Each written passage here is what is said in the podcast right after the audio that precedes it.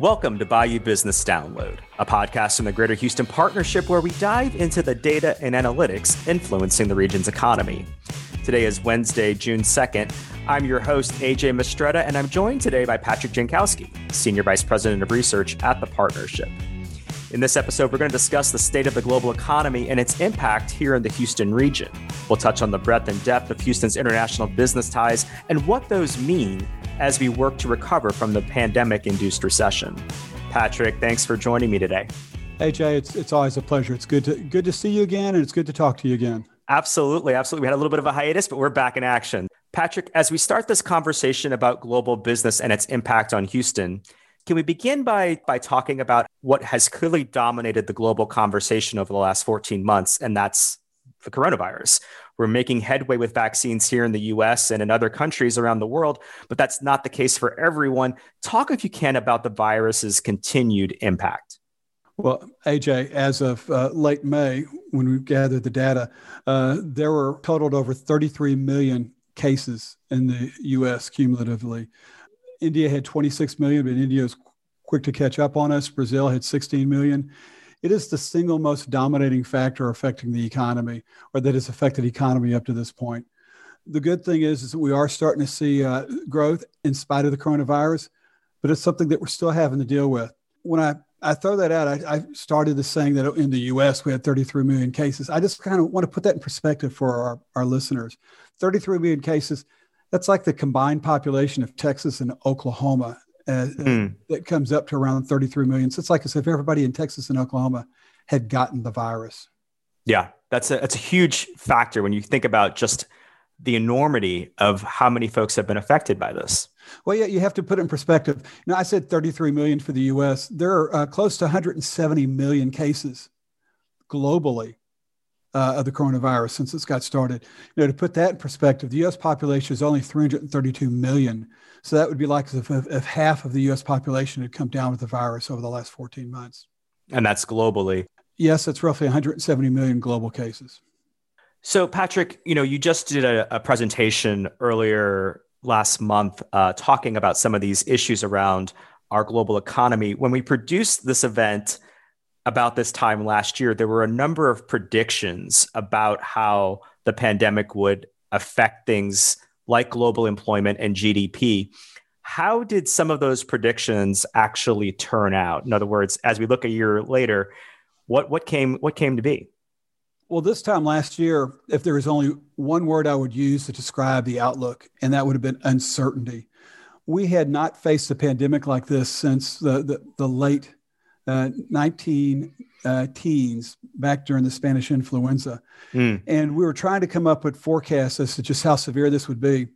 Uh, if you look at the Asian Development Bank, uh, because they had studied the, the SARS virus that had occurred uh, earlier in the decade, they thought that would see global GDP shrink by anywhere from six and a half to, to, to 9.7 percent.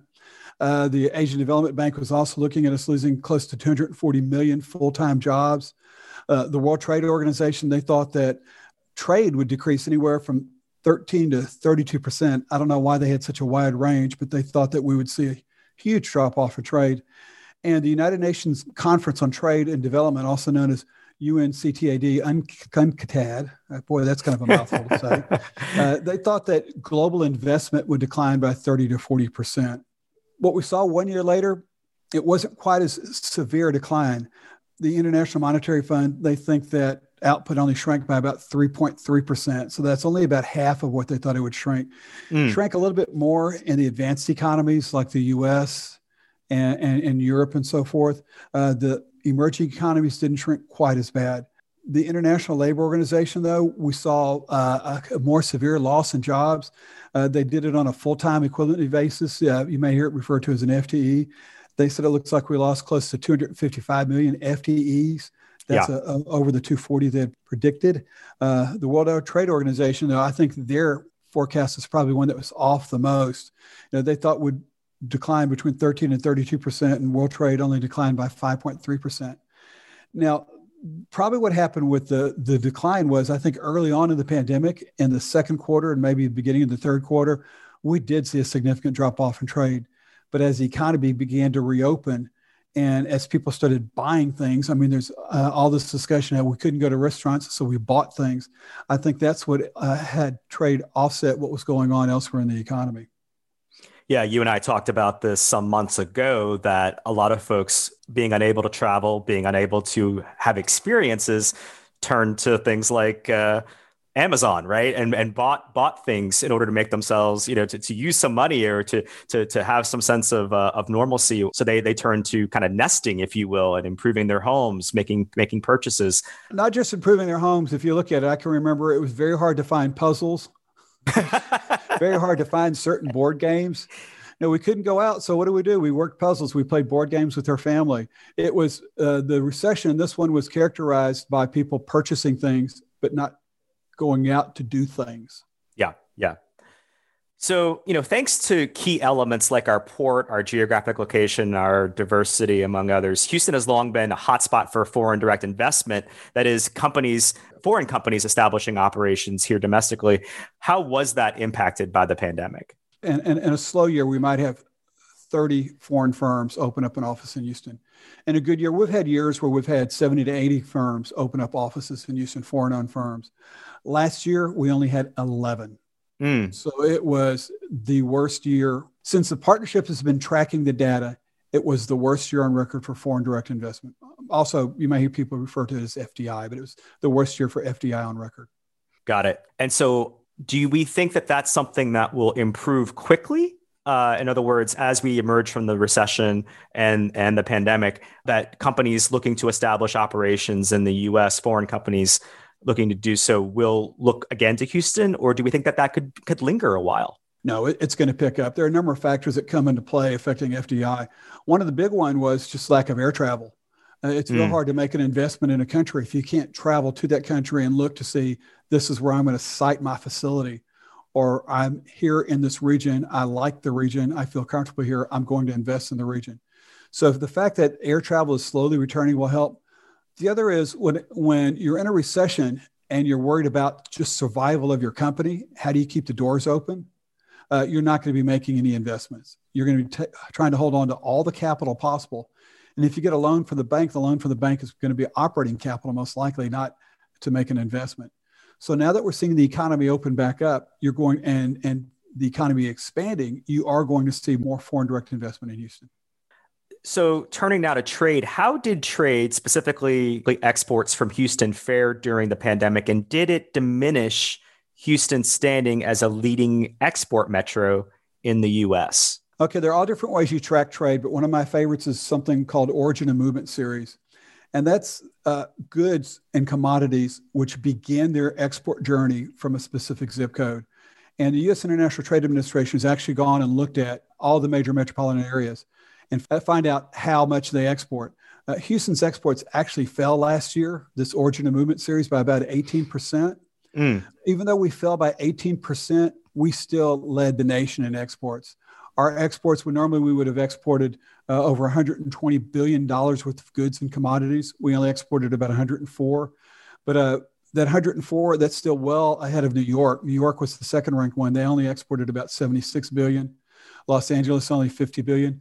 And in our and our little sister to the north, Dallas, they only exported 35 billion last year. So our exports were three times Dallas's uh, in the middle of a recession.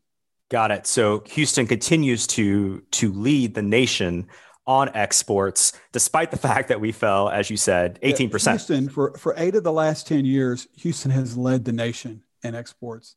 And it led it again last year. Texas is the leading exporting state, and Texas accounts for 42, uh, Houston accounts for 42% of all the exports that, that come out of Texas. So we are definitely a, a an export oriented metropolitan area.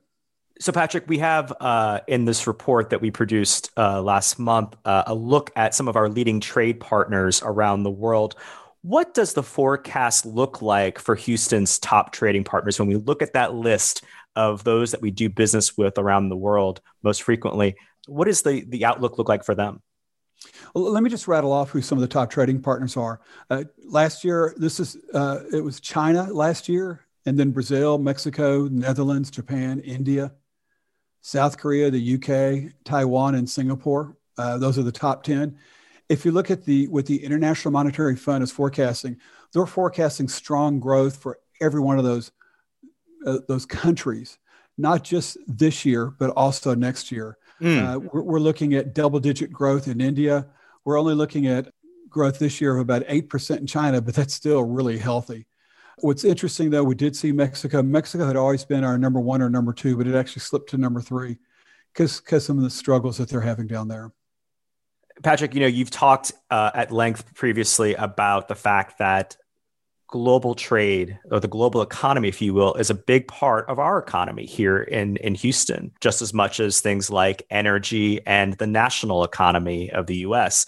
So, overall, what do you expect for global growth and Houston's trajectory as a result over the next year or two years? Okay, uh, I'm going to be quoting some data from the International Monetary Fund. Uh, they're projecting the global economy to grow 6% this year and 4.4% next year. And that's great for Houston because, as you touched upon, there are three things that drive Houston's economy. One is the U.S. economy. Uh, you know, we, yes, we're proud Houstonians. We hate to admit it, but Houston is part of the U.S. so when the U.S. does well, Houston does well. The other is oil and gas. Everyone knows that's been struggling, but I think at this point, oil and gas isn't struggling anymore, but it's just kind of flat. And so it's not going to be a drag on the economy. But it's so important that global growth is picking up. And that's going to really help lift Houston up. We are most likely going to see a, a surge in hiring and a surge in growth in the second half of this year.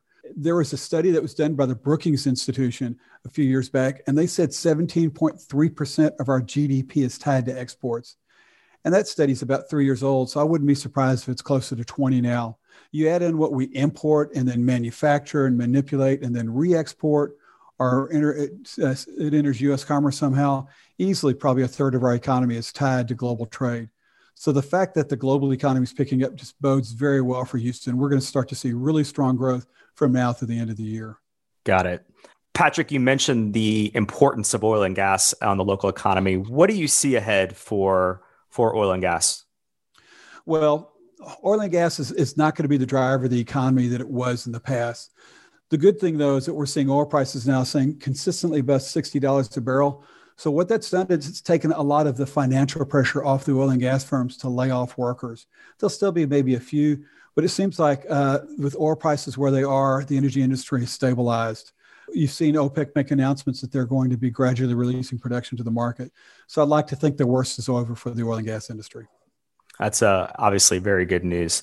Patrick, thanks for joining me for this conversation today.